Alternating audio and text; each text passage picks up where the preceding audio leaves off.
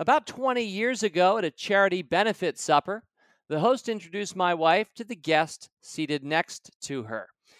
He owns and helps run a sweet company, said the host, and my wife heard his name as Mister Marsh.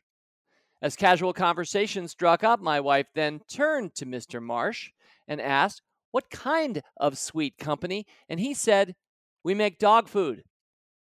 It was only later as we drove home that we realized the initial introduction had been garbled and unclear. In fact, the man's name was not Mister Marsh, but Mister Mars, and it had been Forrest Mars, one of the leaders of Mars Corporation, with characteristic modesty, deftly displaying some humorous tact. And while dog food might sound like a joke, it wasn't even a white lie. It was the truth. As you'll find out this week, Mars Corporation has a huge pet care business.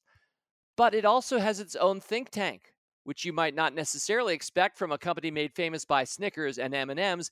And my guest this week has worked for that think tank since two thousand seven. So we're not here to talk dog food. Well, not really. We're completing capitalism. That's the book authored by Bruno Roche and my guest this week, Jay Jakub. We're here to talk about what Jay calls the economics of mutuality. That's a way of doing business that does well by doing good, in part by measuring three forms of capital that are often not measured at all, or nearly as much anyways. That fourth form that dominates our thinking, that would be financial capital. Jay's here to show you as an investor and or a business professional that you're going to be scoring suboptimal results if you're only measuring profits. All that and more on this week's Rule Breaker Investing. It's the Rule Breaker Investing Podcast with Motley Fool co-founder David Gardner. Welcome back to Rule Breaker Investing. It is August, and I'm rubbing my hands together a little bit, because it's authors in August. Yep, for the last few years, whenever we turn the calendar page to August, we get to start talking to authors, authors of books that interest me, authors of books on topics like investing or business or life. Yep, the three things that I focus Rule Breaker Investing on: investing, business, and life. We're going to have a heavy emphasis this particular week on business, with certainly some investing and life thrown in. My guest coming up very shortly is Jay Jakub, the author of the book Completing Capitalism. Now, before I get started with this interview with Jay, I want to mention what's up for next week so you can buy the book and read ahead some. Next week, we're going to have author Jeremy Brown. He's not only the author of this book, Influenza, the hundred-year hunt to cure the deadliest disease in history, but Jeremy's also a veteran emergency room doctor, but today serves as the director of the Office of Emergency Care Research at the National Institute of Health. So we're going to get his insights on everything from the Spanish flu of nineteen eighteen to the COVID flu of two thousand nineteen next week on Rule Breaker Investing. But now, without further ado, let me welcome in my friend and guest, Jay Jakub, and the economics of mutuality. Jay Jakub joined Mars Catalyst in two thousand seven, where he's been leading several critical components of the framework they call the economics of mutuality. Since two thousand fourteen, for instance, he's directed the joint research partnership on the economics of mutuality that Catalyst has with Oxford University's Said Business School, where Jay is a regular guest lecturer. He is, most relevantly for this interview, the co-author with Bruno Roche of the economics of mutuality book, Completing Capitalism. I should mention Jay attended American University, just a couple blocks from where I live, right here in Washington, D C, before studying in England, earning eventually a doctorate in modern history from Oxford University, Saint John's College. He's based in the Mars Global Headquarters in McLean, Virginia, outside Washington, D C. And finally, I want to mention that Jay's presently serving on the forming task force here at the birth of our Motley Fool Foundation, of which I am the chairman. Jay, thanks for all your help, by the way, and welcome to Rule Breaker Investing.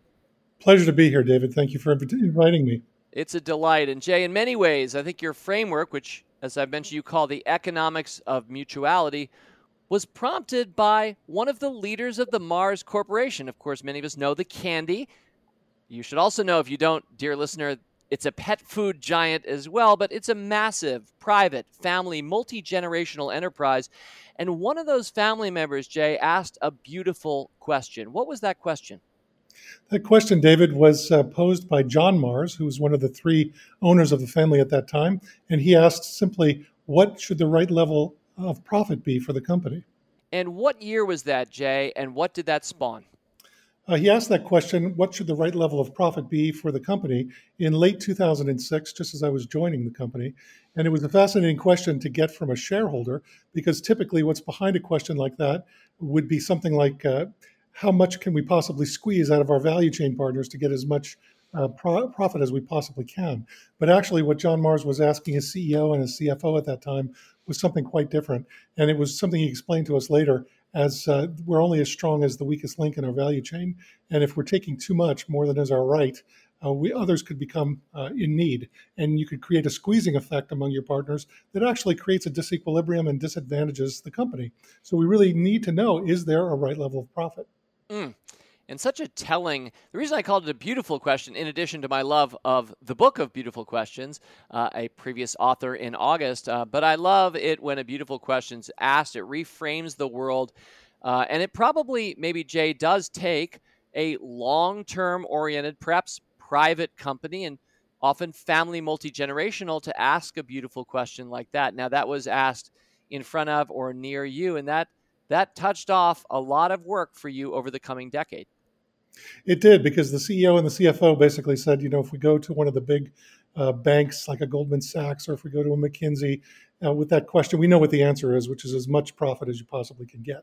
And that's not the question. Uh, that, that's not the answer to the question uh, that, that we're really looking for. And so uh, Bruno Roche, who is uh, my my co-author in this book, uh, also a great uh, friend in this work and a, and a partner on Economics of Mutuality in every sense.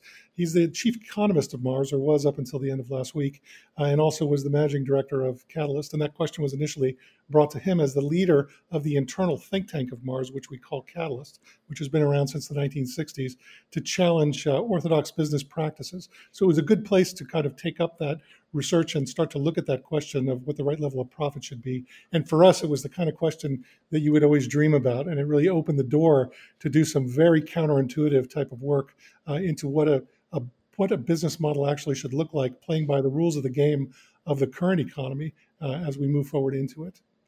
And before we get into some of your answers and the way that you rethought capital, um, we'll talk about that in just a sec. But before we go there, I am always interested in Mars. A lot of us in the D C area know vaguely that this very large corporation that has something like thirty-eight billion dollars in sales, and those of us who grew up with M and M's, um, we're big fans of a lot of your products, but it's always been described to me anyway as a very secretive, very private company, very family-oriented. So Jay, I'm wondering, could you just kind of briefly lay out how is Mars organized? Because you're describing a, it sounds like a think tank that operates autonomously within this large company that I didn't think was a think tank. I thought it was candy and pet food.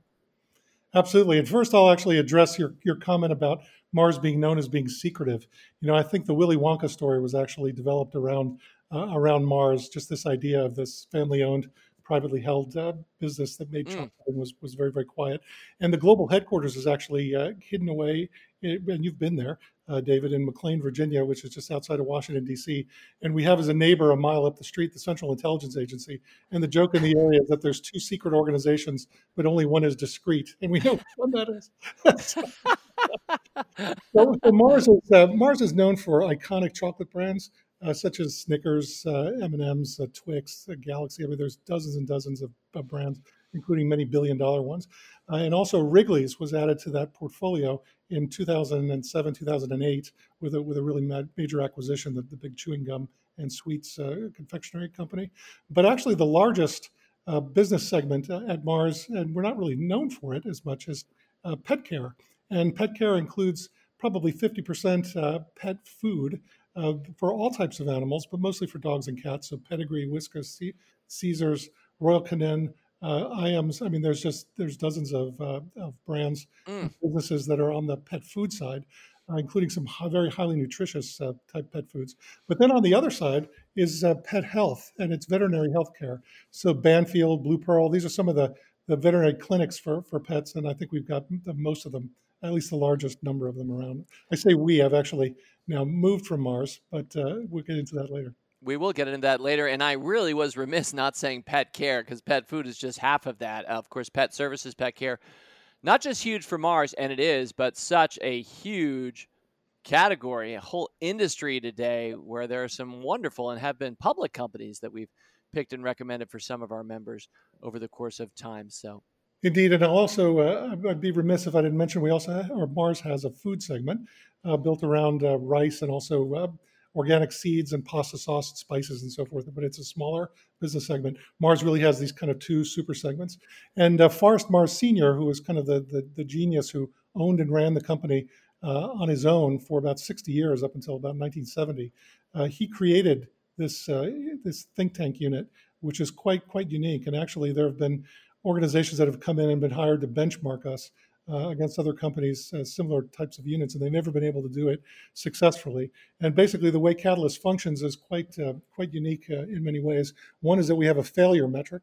Uh, so here we're supposed to challenge orthodox business thinking, and we have a ring-fenced budget. So that gives us a lot of freedom to go out and find what the big, next big idea is, and then translate that into something that's very practical and applied. But if we don't fail enough in doing that, we actually get penalized in our bonuses. And this is just extraordinary and very counterintuitive. But if you think about it, it's not so strange, because if you're going to be asked to uh, to have a breakthrough or transformational type of, of solution that you're delivering every time that you go out there, you've got to uh, be incentivized to take the kind of risks that lead to, you know, nine failures, and then that tenth one actually is going to move the needle in a huge way. And are every one of those failures, Jay, legitimate, or do you sometimes pad it with a totally ridiculous question or idea and get to chalk it up to a failure? Well, I think we're, we're pretty reserved in what we go after. We, we do our research, but we also know that uh, a lot of the next big ideas for business, oddly enough, are in academia. And academics typically have no idea. Uh, they're, they're very theoretical and abstract in, in formulating these big ideas, and they have no idea actually how to practically apply it in a business sense. So we have to have a really unique makeup in our team. And so we have people that need to act as a bridge who can have the credentials to be peers of, uh, of academics. And we often have a lot of P H Ds across different disciplines. And we, we co-publish on, on some of the things we co-develop with the academic partners, but we have to be really ground, well grounded in business and have those relationships across the Mars company and now across other companies that we're working with in the new setup uh, that enable us to really understand what the business people need and how to go about practically applying what it is we do. Otherwise, there's no point. All right. Thank you, Jay. And thank you for that overview of Mars and your experiences and where you came from. Let's go into the book now. Uh, most of us, especially investors, when we hear capital, we think of one type, money, what you call financial capital. But a, a keystone of Completing Capitalism, the book that you wrote with Bruno Roche, is your focus on the other three forms of capital. Now, what are they, and would you briefly explain each? Absolutely. If you look at the management literature, David, you'd actually find that there are references to human capital, social capital, and natural capital, in addition to financial capital. So that's, I think, why financial capitalism is called what it is, just to, to set it apart. And yet people, when they hear the word capital in a business context, they automatically think money. We really want to expand that concept and expand the definition of performance as well to include non-financial forms of capital, which actually create great value for uh, for companies and for their stakeholders. So I'll start with human capital and say a few words about that. Human capital is a form of people capital, of course, and it's expressed at an individual level in terms of well-being in the workplace. And so what we've been able to do uh, with this new business model innovation we describe in the book Completing Capitalism, which we call the Economics of Mutuality, is, uh, is create a, uh, a kind of a universal, relatively simple, easy-to-use, uh, stable uh, approach to collect and analyze the kind of data that will determine within any corporate cultural context, any cultural context really, what the true drivers are of well-being among that particular workforce. So every workforce is going to have a slightly different makeup, and what is important to them will be slightly different. If you don't know what is important to your workforce, you can't really craft the interventions that you can once you do know that will grow the human capital in that company along those variables that are most important to that workforce, and by so doing, get payoffs like talent attraction, talent retention, and optimization of people's performance when they really feel purposeful and that their needs are being met. The second form of capital is a much more complex one, uh, and it's called social capital, but uh, spending a number of years actually working on trying to crack these forms of, uh, of capitals in terms of how you measure them simplistically, robustly, uh, like you would measure financial capital, but also in ways that are that are simple and stable and can be utilized in any business situation to make them practical for business people. They can't be too complex. Uh, this social capital, actually, when you first look at it, uh, you find that there are maybe sixty to seventy different ways in which you can explain what social capital is. And that's far too complex for, for business to use. And so we were a bit intimidated by that at first, uh, but we brought in some some leading sociologists, cultural anthropologists, development economists to help us kind of crack this. And when we did, we found that in all of the experiments that we ran in different markets around the world, uh, from uh, working with uh, from working with poor cocoa farmers in West Africa to uh, to poor coffee farmers in, in Africa and in places like Papua New Guinea, to uh, distributors of chewing gum in uh, in the in the cities and towns of Vietnam, to looking at things in more in more developed contexts, developed market contexts, we found the same results over and over, that there were only three variables to describe social capital that kept appearing, that together accounted for about seventy-five to eighty percent of what the social capital space were. And those are, simplistically, as we have longer definitions, but trust, social cohesiveness in a community, and the capacity of that community to work collectively towards a common good. And we'll talk about, in fact, we're going to talk about each of the measurements you have for these three forms in just a little bit. But what is the final non-financial type of capital that you've identified, explored, and defined? And that would be natural capital, and that's about environmental resources. But when corporations tend to look at, at uh, natural capital, they tend to look at it in what's called an outputs approach, which is really about external reporting and benchmarking. And it's usually one, one metric, and it's uh, carbon footprint. There's nothing wrong with carbon footprint, but in a business model innovation like this, we wanted to create tools and techniques that uh, managers could actually use to proactively measure to more resource-efficient, uh, productive outcomes while leaving a smaller environmental footprint. And so we took an inputs approach, and mm. with partners, we were able to, to find a number of metrics that were, again, simple and stable, that would account for more than eighty percent of all of the natural resource inputs that go into the manufacture of anything. And so, Jay, one of the I think I'd say one of the critical insights of completing capitalism is that each of these three additional forms of capital should not be measured by simply converting them back to dollars. In fact, Jay, you take the so-called triple bottom line companies somewhat to task. They're, these are companies, of course, that try to measure more than just their financial profits, but your criticism of them is that when trying to measure their social progress or their treatment of the environment, they're just trying to convert those measurements back into dollars. You've put your finger on something that's quite important that uh, often confuses people about economics of mutuality when we first have a conversation. They may say, oh, isn't that just a triple bottom line? And ultimately, you just have financial conversions to account for the value of each form of capital. And actually, we find that to be very distorting uh, of the approach. First of all, we found no accurate way in which you can possibly convert things like Uh, trust, social cohesiveness, capacity to work collectively, prospect of upward mobility, which is one of the metrics we use to measure uh, human capital. I can go through all of these different uh, variables that we use as our metrics, and trying to convert those into financial capital equivalents is just a guess. It's a wild guess. And more, more importantly, it actually uh, creates a, a situation where, where you're putting way too much value and emphasis on one form of capital that's actually significantly diminishing in value vis-a-vis the others. And if you could bear me with me for just a moment, I'll, I'll explain that. When Milton Friedman introduced financial capitalism exactly fifty years ago this year, it was because there was a form of scarcity that existed in the global economy, and that was money. But there was an excess of natural resources, there was an excess of labor, Uh, so there was there was a very different kind of form of scarcity than there is mm. today. Through Friedman's uh, success in applying that model in businesses and business schools all over the world, that's still the number one model that's used and taught everywhere. A, a huge amount of financial capital was, was able to be created in the system. And now, uh, I don't know whether you'd agree, David, but I think there's a, a dysfunctional excess of financial capital in the system now, being exacerbated by these uh, constant quantitative easings uh, that have been going on. It does seem like there is a lot of financial capital out there these days, Jay. Um, if we just look at our interest rates, which are near zero, I always thought of interest rates as the cost of money. So if interest rates are near zero, the world is awash in financial capital. And as you're pointing out, it's very different from fifty years ago in Milton Friedman. Yes, exactly. And, you know, we're starting to see negative interest rates as uh, the norm rather than the exception as well, which is another huge warning sign that there's just far too much financial capital in the system. But here we've moved fifty years through that uh, approach to try to fix the shortfall of financial capital, and we've really paid little to no attention to these other forms of value, these other forms of capital that I mentioned that are non-financial in nature. Those are now, by many measures, in significant deficit uh, vis-a-vis financial capital, which is in a significant dysfunctional excess. So just by the laws of supply and demand, social, human, and natural capital value is going way up at a time when you only ma- manage what you measure in business. You probably heard that expression.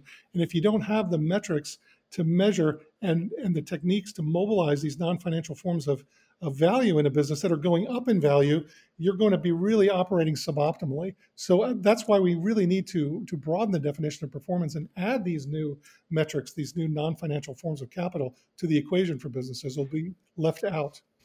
Yeah, you really can't, in the end, measure environment through dollars, can you, triple bottom line? Because you could end up just with a whole bunch of dollars and no environment left, and you can't buy that environment back with those dollars. So these things really don't translate. I know a big focus of your work is making sure not only do we measure each of these forms of capital, which we're about to talk about uh, independently, but we also maybe need to pay with them. We need to remunerate them with like kind. You can't just pay off the green environment with green backs.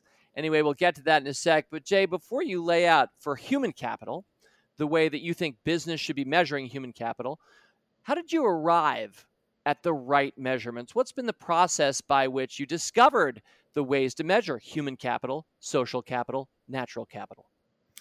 Well, again, one of the great uh, benefits and advantages that we have in working for a company like Mars, or that we did at this time that we did this work, uh, was that it was a very long-looking uh, kind of uh, corporate mindset. And so uh, these were values that were instilled in the Uh, in the company from the very beginning to really take a long perspective, which is why we have a catalyst uh, that's out there to challenge orthodox business thinking. And so we were giving a, given a lot of latitude to invest some of our resources in the internal think tank for actually five years uh, in the beginning, just to crack the metrics pieces.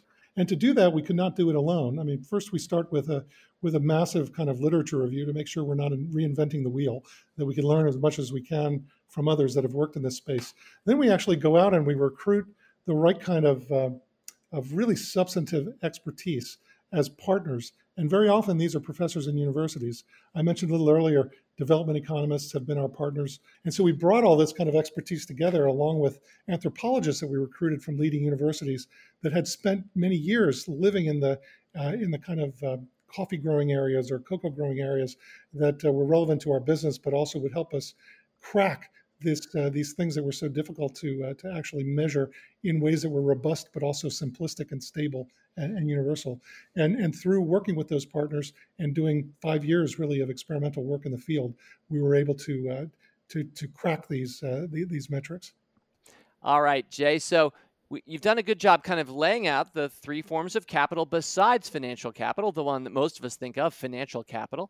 They are human capital, social capital, and natural capital. And yes, I think you've you sort of lightly referenced how you measure them, but I want to make sure for our listeners, many of whom are hearing this for the first time, I want to say one thing and then ask you to reiterate the measurements. The thing that I want to say is that it's profound to me that each of these forms of capital can and should be measured on its own, have its own distinct measurements. And while not every one of us works at a multinational corporation, even for small to medium-sized businesses, a lot of these are eye-openers, at least they are to me, as I think about how we could measure the Motley Fool and not just look at our financial bottom line. So with that said, Jay, could you take us back real quick through the human capital measurements? I think there are five of them. What are we measuring? Yeah, that's a very good question. And actually, David, uh, in human capital, unlike social and natural capital, it's not the metrics that are standard and universal. It's the methodology to arrive at those metrics of what the true drivers of well-being are in your particular workforce, in the cultural context of the Motley Fool, for example, as opposed to Mars Incorporated. So you're going to get some variation in what those metrics are. But the way that we work at, the way that we look at, at human capital is uh, is that we we uh, collect a significant amount of data that's already existing, including things that come from uh, like the Gallup Q twelve survey uh, of engagement. Aha. But we also know that the Gallup Q twelve survey is uh, is comes up short in actually giving you something that you can work with to uh, to develop the interventions that you need to grow the uh, the human capital along those those variables that are important to your workforce, because it doesn't tell you what is actually important. Mm. So, for an example, at Mars, Uh, we, we did a, an extensive amount of human capital work across its multiple segments, and we found a, a very strong kind of cultural uh, culture among Martians is what uh, they co- we called ourselves. that, uh, that basically the number one driver of well-being in that particular workforce culture, we determined through our human capital methodology, was actually do managers walk the talk of the values that they espouse? So it wasn't about sort of wage disparity or anything like that. It had to do with with uh, do your managers, when they talk about the five principles at Mars, for example, and, and how they want to operate as a business, are they really doing that? Are they walking the talk? That was the number one thing uh, for uh, for Martians. So if you can find a way to address that, you actually can can do some of those things that I mentioned earlier, which is drive up talent attention, uh, attraction, talent retention, and optimization of performance. The second for, for Martians was something called the P O U M effect, Uh, which is actually standing for prospect of upward mobility. Again, this wasn't about how much you pay somebody, but it was about, does somebody actually have a pathway of advancement that would give them more responsibility, more independence, more freedom mm. to actually make decisions and manage and, and move up in the company. So it was really important to know that. And again, you're going to find some of these are different depending on Uh, what kind of culture you've built at the Motley Fool, but ultimately you can measure these in a relatively small number, no more than five uh, variables that together are going to account for what it is that you need to know. Yeah, and so for each of these, um, I remember from the book, you're describing how you can't measure one hundred percent of human capital with a few measures or one hundred percent of natural capital, but you've selected a few for each that capture about eighty to ninety percent of what you could measure, which for most of us tells us pretty much all we need to know and gives us the right true north for us to make better decisions toward better treatment of the environment or better treatment of our employees. That's a very good point, David, because uh, very often uh, we, we run into this with our own team. When we're working with academics, they want ninety-nine point nine percent uh, absolute certainty. In businesses, people are making decisions based on their intuition or their experience, very often without a true understanding of what the data is telling you. So if we can capture eighty percent of uh, of what a particular social, human, or natural capital space looks like, that is a lot of very solid information to go on to make uh, make better decisions, better, better business decisions.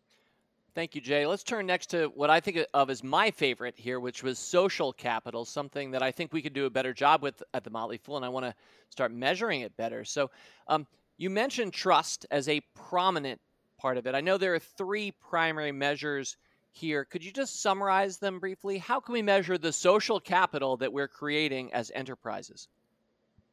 Yes, that's also a good question. And actually, when we started off, we, we knew that if, if the measurement technique we were going to use was going to be useful uh, for businesses, it was going to have to be quantitative in nature.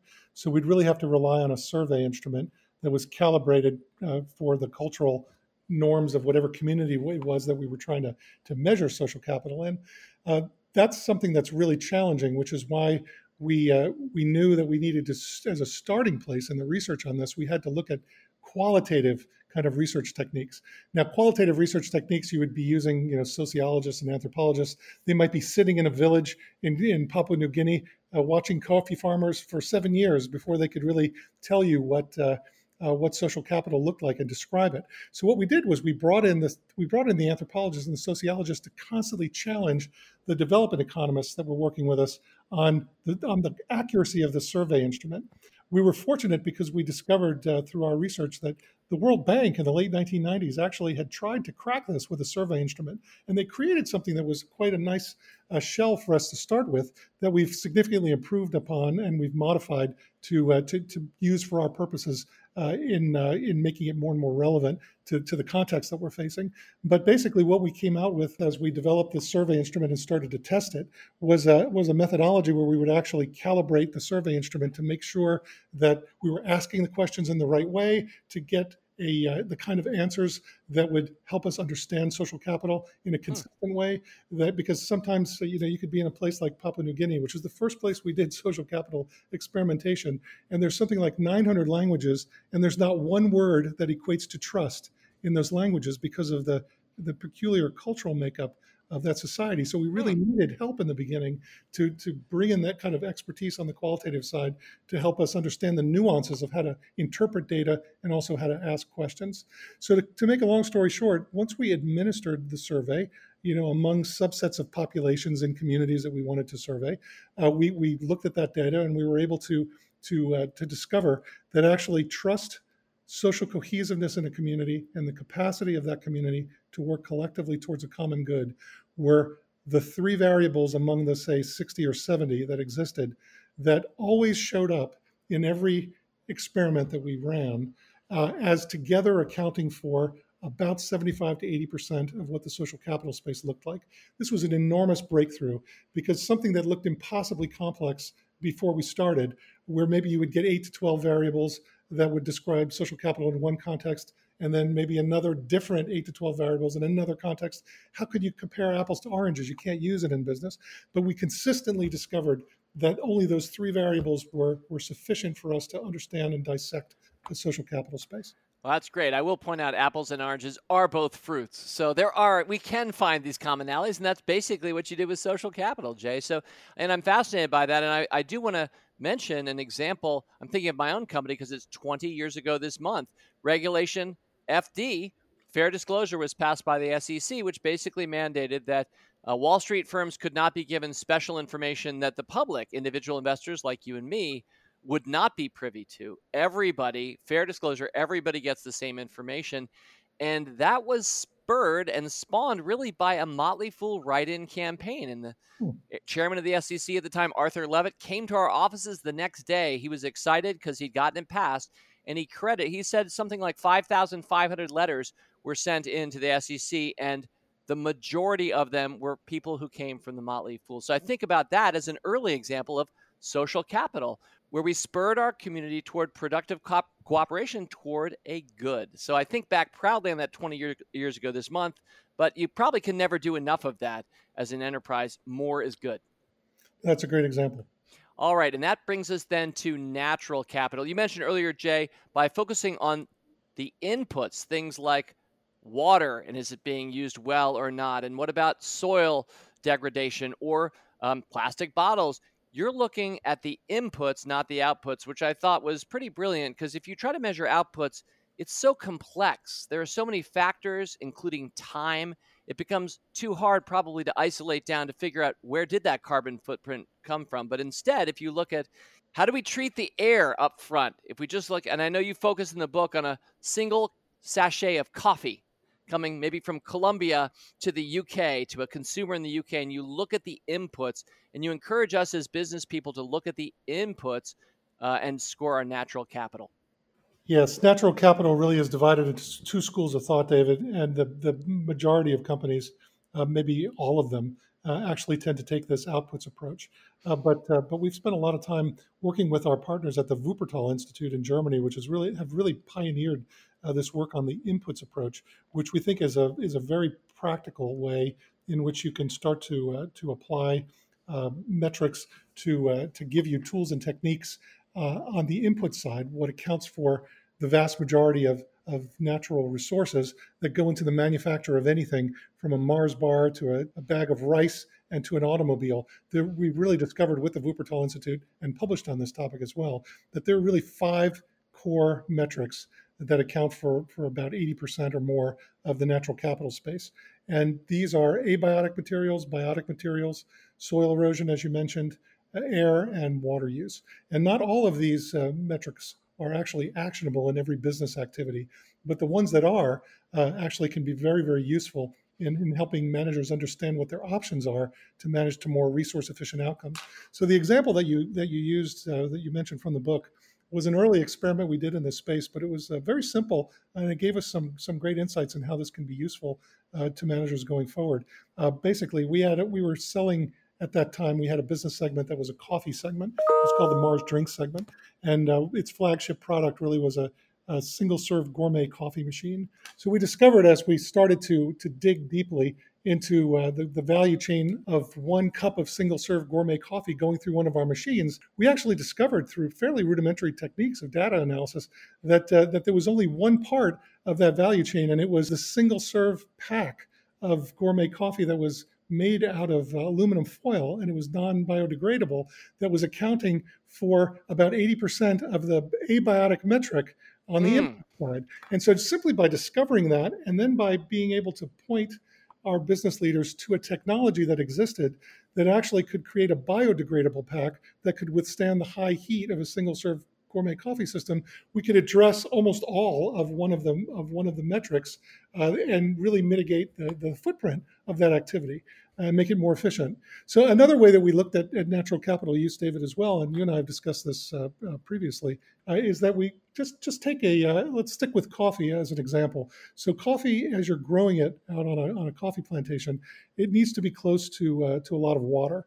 Uh, because it uses a lot of water. And one of the uses of the water in, in coffee harvesting is after you've harvested the beans, you lay them out to dry, and then you, you extract water, uh, so you extract natural capital from the local river, and uh, and you use it to wash the beans. And the reason you're washing the beans is to get all the acidity off of it.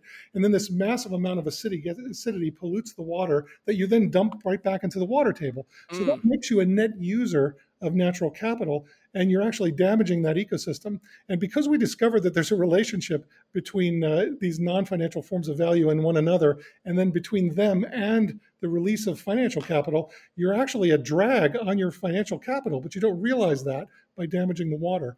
And you're probably also making the well-being of people go down, so you're probably damaging the human capital. And in the community, maybe you're less trusted because you're polluting their water as you're doing this. So uh, so it's really important to, to know these things. So we've tried to incorporate this into the concept of, of a mutual profit in the management accounts and the P and L. But once we were able to, uh, to, to get an understanding of what we were doing uh, to the water in a particular environment, as a hypothetical way in which we could address this through the mutual, through the economics of mutuality natural capital approach would be, for example, we discovered that there is a piece of technology that has a dual use. And the dual use is that it can create ethanol uh, when in the off season when you're not washing the, the beans with this water, and it can be used as a water filtration system to take the polluted water that's come off of the beans and clean it and actually dump cleaner water into the local resource. So you be, you go from being a net user of natural capital to a net provider of natural capital, which has a, an impact across your, your different forms of capital. Mm, so even better water than came out of the river goes back in, and ethanol helps get created as well. That's a great, that's probably the one that really jumped out to me in terms of an example that's so persuasive to me that, yeah, if you're not measuring what you're doing to that river and you're just counting your profits, you look like a hero until you start to account for all of the effects of the systems that are inside our businesses. And once you do that, you see, you know, there's an opportunity to do it even better, put better water back in the river and help create ethanol while we create more trust and certainly good P R for good reasons for our profitable enterprise. So I love that example, Jay. And I think I'm now going to go to the biggest aha for me in your entire book, and you and I have talked about it offline, so I know you think I'm right to think that this is the big message from the book. Um, any gain in one form of these four types of capital helps the other three. It's not a world of trade-offs. So paying more attention to your employees helps your bottom line. Your financial capital, doing good for the environment, helps your bottom line. It helps your human capital because it pleases your employees. It says something great to your customers who trust you more. So I think a lot of us assume that, you know, you're going to have to lose to win for the environment. You're going to lose some money to win for the environment. These are all trade-offs. But in fact, a gain in any one of these forms of capital lifts the other three. Jay, this is a powerful insight. I sure hope you're right, and you're telling me you are. Yeah, I mean, the, the first thing to really keep in mind, David, is that these are forms of capital and they have value, human, social, and natural capital. Companies create human, social, and natural capital, they destroy it, and they could leverage it for the advantage of their stakeholders and their shareholders if they simply had the metrics and the management practices to mobilize these forms of capital. So one of the biggest discoveries we found when we started the, the research side of this work early on, we started really in early two thousand seven on this, uh, we, we were able to crack, as I said earlier, how to measure with robustness and simplicity uh, and uniformity these non-financial forms of value. So that helped us quite a bit. But the bigger breakthrough was when we discovered a um, correlation, a very strong correlation between growing the non-financial forms of capital and releasing greater economic performance that then translates into financial capital.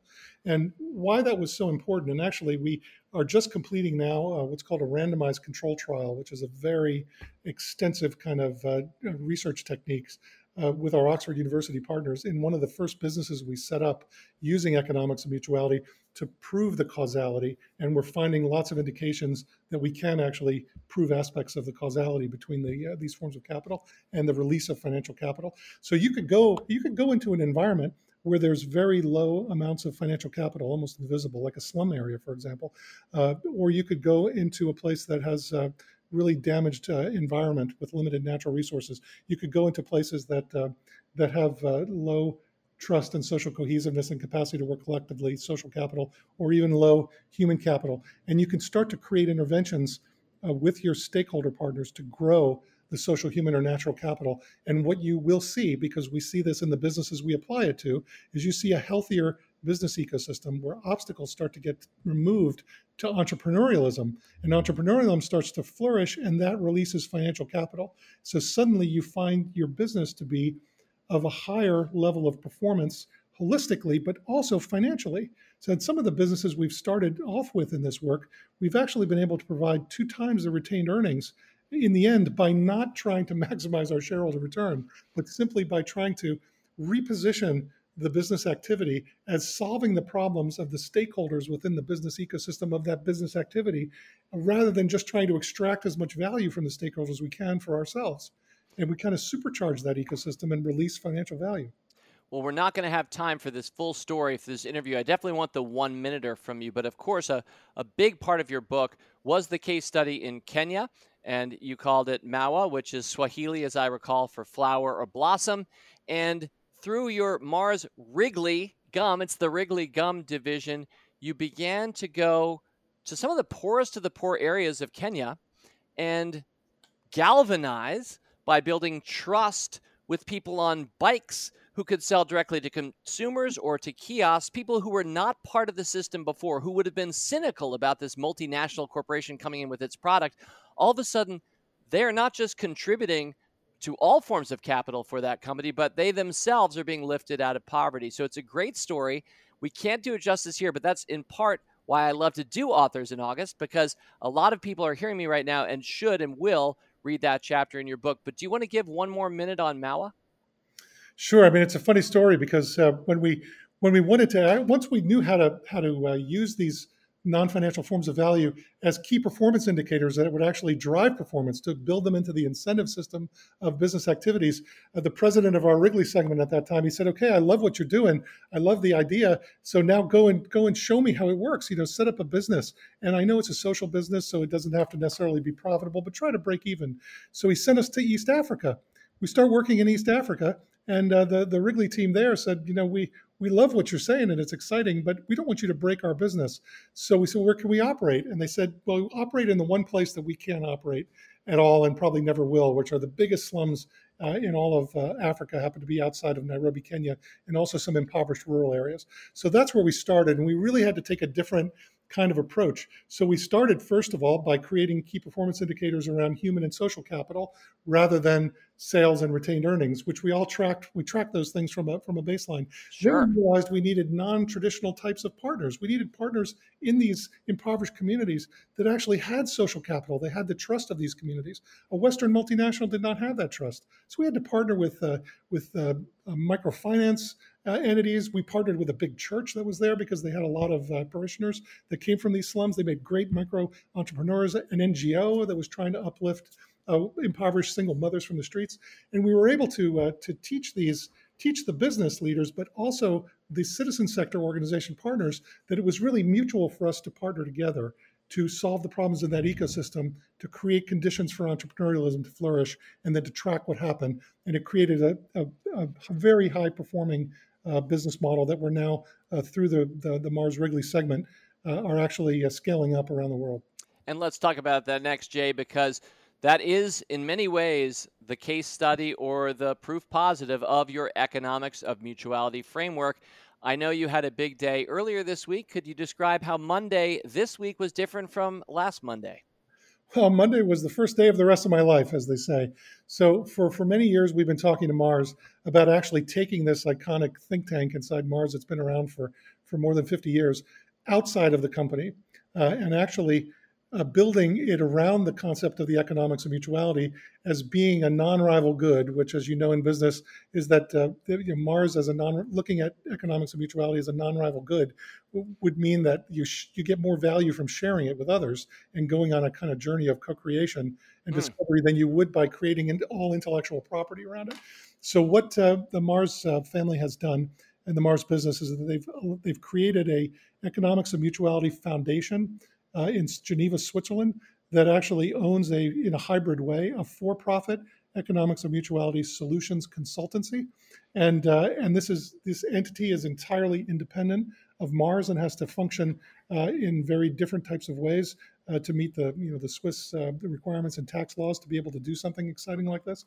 And now we have the capability through the foundation and the solutions business to take what we've learned to other companies, uh, other multinational corporations, to partner with um, with academic institutions even beyond what we're doing now with Oxford and a number of other leading business schools, so that we can start to introduce the curriculum around Economics of Mutuality and really uh, build the learning uh, database Uh, for this and share it.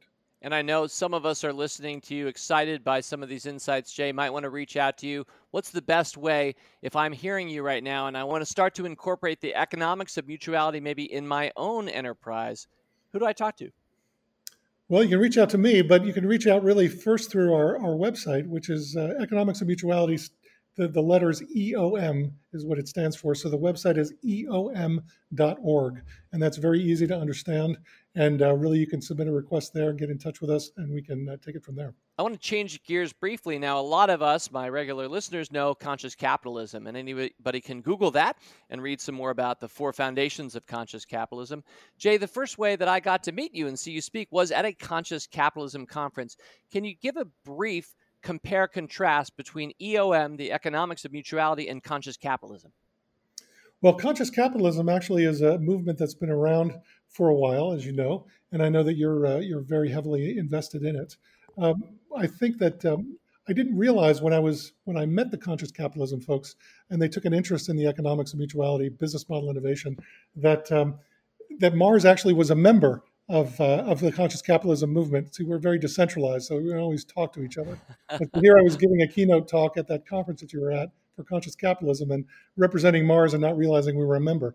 Well, we actually found a lot of commonality uh, in terms of uh, of the why. So why is it that business needs to change, and uh, and what what are the what are the uh, the values that actually are, are are driving those conversations? We're very well aligned on that area, but where I think we had something that could be useful to the conscious capitalism movement was more in the area of how you do it. And so we started to share as much as we uh, we could with conscious capitalism as we went forward. As a member, it was easier to do that because we also wanted to create some some ownership of uh, of the how you do it in practical application. From day one, uh, David, when we started this work, we realized that uh, that this has to be very, very practical. It can't be anything that looks philanthropic in nature, and uh, and we have to start to show results as quickly as we can. So I think um, working away in the in the not secretive but maybe discreet uh, culture of Mars uh, gave us a number of years of, of head start on the on doing the how piece. Thank you for that, Jay. Yeah, and a fellow member of the Washington, D C chapter of Conscious Capitalism is my friend Dan Simons, and listeners will recognize Dan from just a few weeks ago when he participated in our uncomfortable conversation. Dan oversees, helped co-found the Farmers Restaurant Group, and I just thought part of your book in Completing Capitalism, Jay, you're talking about at one point the supply chain for farmers versus, let's say, oil companies. You point out a big difference, which is that the oil companies, at the point of extraction, like where the hard work happens, a lot of that money is earned by the company. Whereas at the point of extraction for farm goods, farmers don't typically participate in as much of the value of what they're doing. So it ends up being Starbucks makes a lot more money off coffee than the farmer, for example. And I like Starbucks too. But it's an interesting contrast you mentioned in the book. I, I was wondering if you knew what Farmers Restaurant Group did, because I think it's pretty cool. Dan, as he told me the story of his company, it's the North Dakota Farmers Union, which has fifty thousand plus members.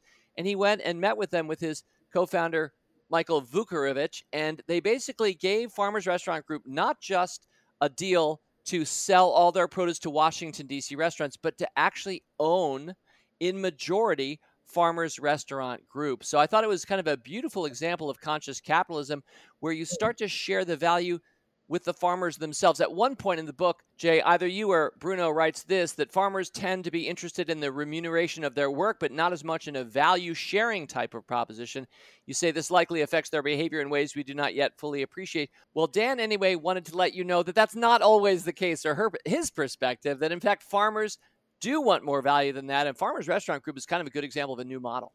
No, I'm glad you raised that. And they're they're an impressive group, David. But you also reminded me, actually, in uh, in what you started to quote from the book, of uh, of a piece of Economics of Mutuality that we didn't discuss. I could just spend a minute on it, if you don't mind, which is actually what we call shared financial capital. So I think what you were alluding to when you used the uh, the energy sector versus the agricultural sector was uh, was really uh, we we decided to take a look at financial capital first, even before we started looking at human, social, and natural capital. And the reason we wanted to do this is because we were looking at uh, the supply chains in the coffee business of Mars that had to do with this drinks segment, and we realized that in cocoa, which is an iconic uh, aspect of, uh, of Mars's business. Cocoa, there's very limited places where you could get supply of cocoa. So we have very limited options on where we could work. But actually in the in the drinks business on coffee, uh, we were a smaller player. So we could actually source coffee from wherever we wanted.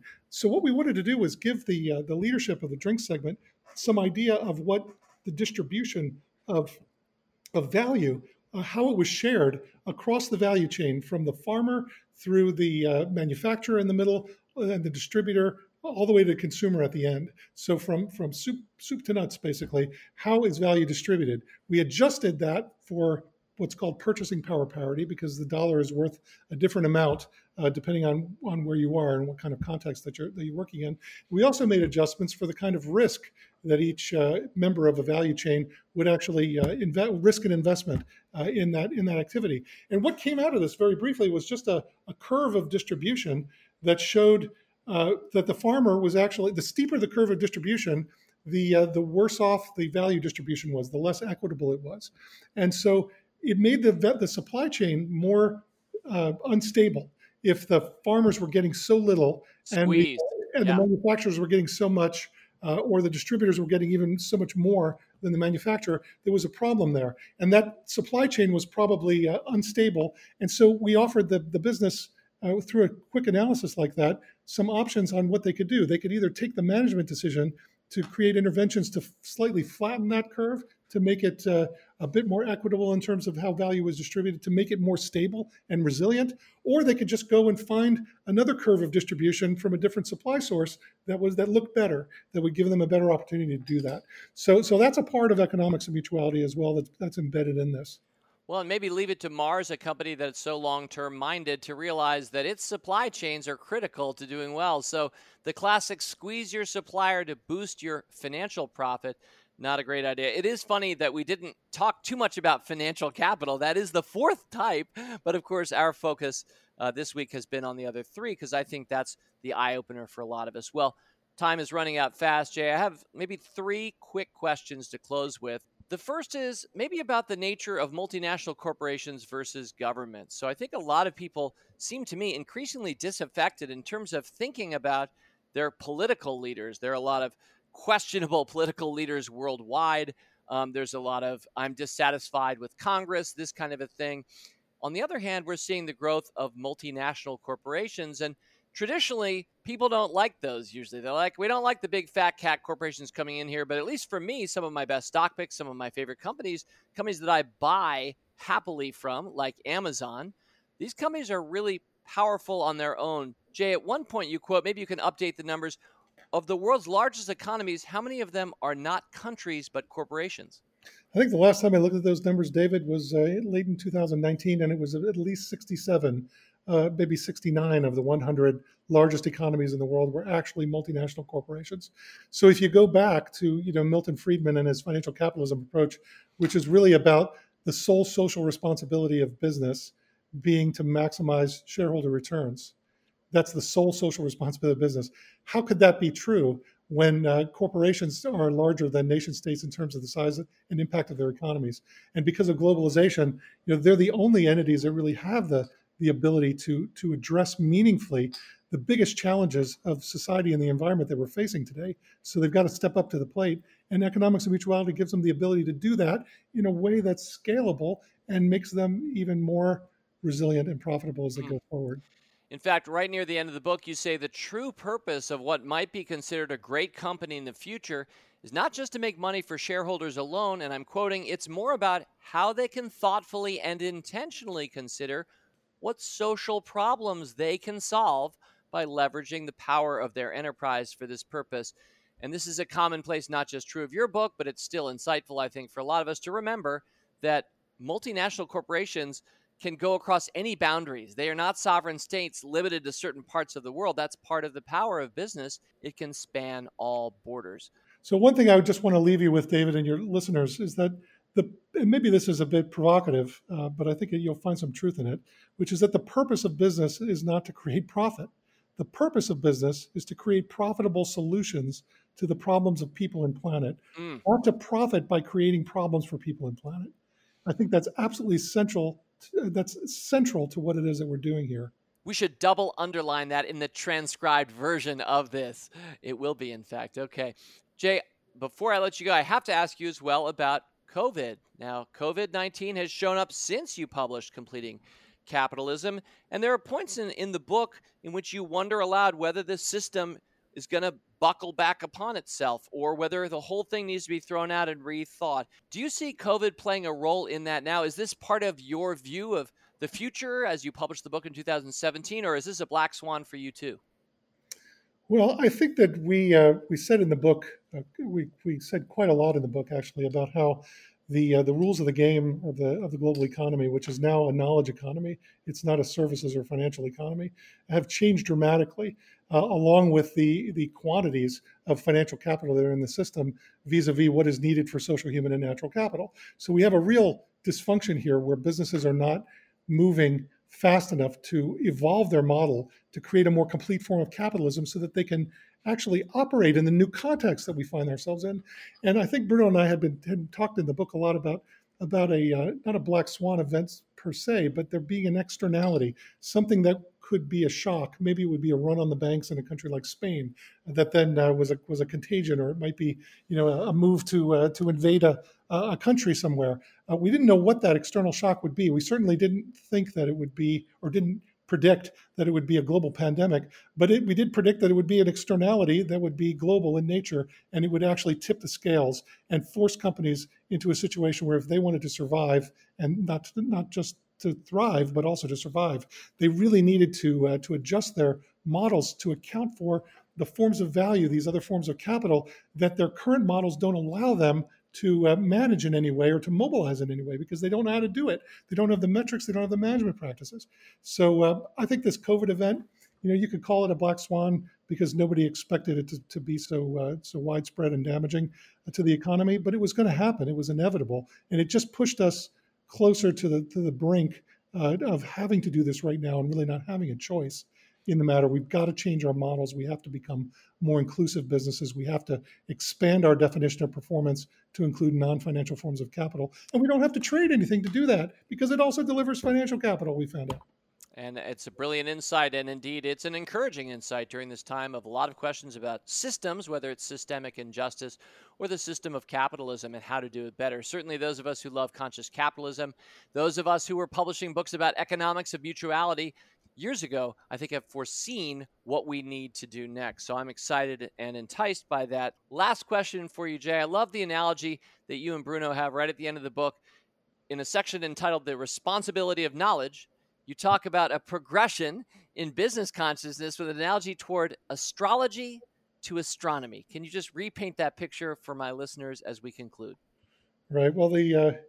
The astrology to astronomy thing is uh, is Bruno's, so I don't think I can go into that uh, too too much in depth. But I think what he was talking about is is moving from a situation where we're doing a lot of uh, of guessing, and there maybe is a lot of superstition uh, and just assumptions about the way things are, to actually moving into something that is more scientifically provable. Uh, and you know, when we talk about uh, purpose, for example. Uh, when we start work on the economics of mutuality, the very first thing we have to do is convince the business leader that it's not the firm and its profit that's at the center of its business ecosystem with the stakeholders on the outside. It's actually the, the sense of shared purpose that brings those stakeholders together that's important, and the firm is just one of many stakeholders. Well, that's a Copernican revolution, if you want to go back to astronomy and astrology. You know, if you remember, Copernicus was the one that said it was the sun that was the center of the universe, not the earth, and then suddenly all the math made sense and everything else made sense. And that's how we, we see uh, putting purpose into practice as strategy through this economics of mutuality going forward. Well, Jay Jakub, you've been very gracious with your insights. Thank you for sharing all of them this week on Rule Breaker Investing. We wish you the best in your new journey. An entrepreneur, if you will, a business consultant from academia, now out there in the marketplace uh, with a great system to help the marketplace. So we wish you the best with Economics of Mutuality. Thank you, David. It's been a privilege. Well, I hope you enjoyed that interview. I hope you learned as much as I did. I certainly recommend reading the book, Completing Capitalism in Full. It's a pretty quick read, very appropriate for August, very au courant with a lot of what's happening in our world today. You know, right at the end, as you heard me, I asked Jay about that transition from astrology to astronomy, and he said, well, that was Bruno's section. And, and as somebody who's co-authored a bunch of books with his brother, I certainly understand that one guy takes one section, another takes another. But that section was called The Responsibility of Knowledge. And one of the points made is simply that once you do find out something, once you do know the truth, you have a responsibility to share that knowledge. And as I think back on last week's mailbag, what was the title of last week's episode? It was called The Knowledge. And I think a lot of you who were listening last week will know exactly what I mean when I say that when we get knowledge, we have a real responsibility at that point to share it and to improve the world around us. Well, thank you again for joining me this week. A reminder again, Jeremy Brown, the author of the book, Influenza, the hundred-year hunt to cure the deadliest disease in history. And even as bad as COVID nineteen is, I don't think it's going to get anywhere close to the Spanish flu of nineteen eighteen. Jeremy Brown with both a historical perspective, but of course, as the director of the Office of Emergency Care Research at N I H, the National Institute of Health today, he will have some great insights about where we are with COVID in our world now. So please join me and Jeremy next week. In the meantime, have a great week. As always, people on this program may have interest in the stocks they talk about, and the Motley Fool may have formal recommendations for or against. So don't buy or sell stocks based solely on what you hear. Learn more about Rule Breaker Investing at r b i dot fool dot com.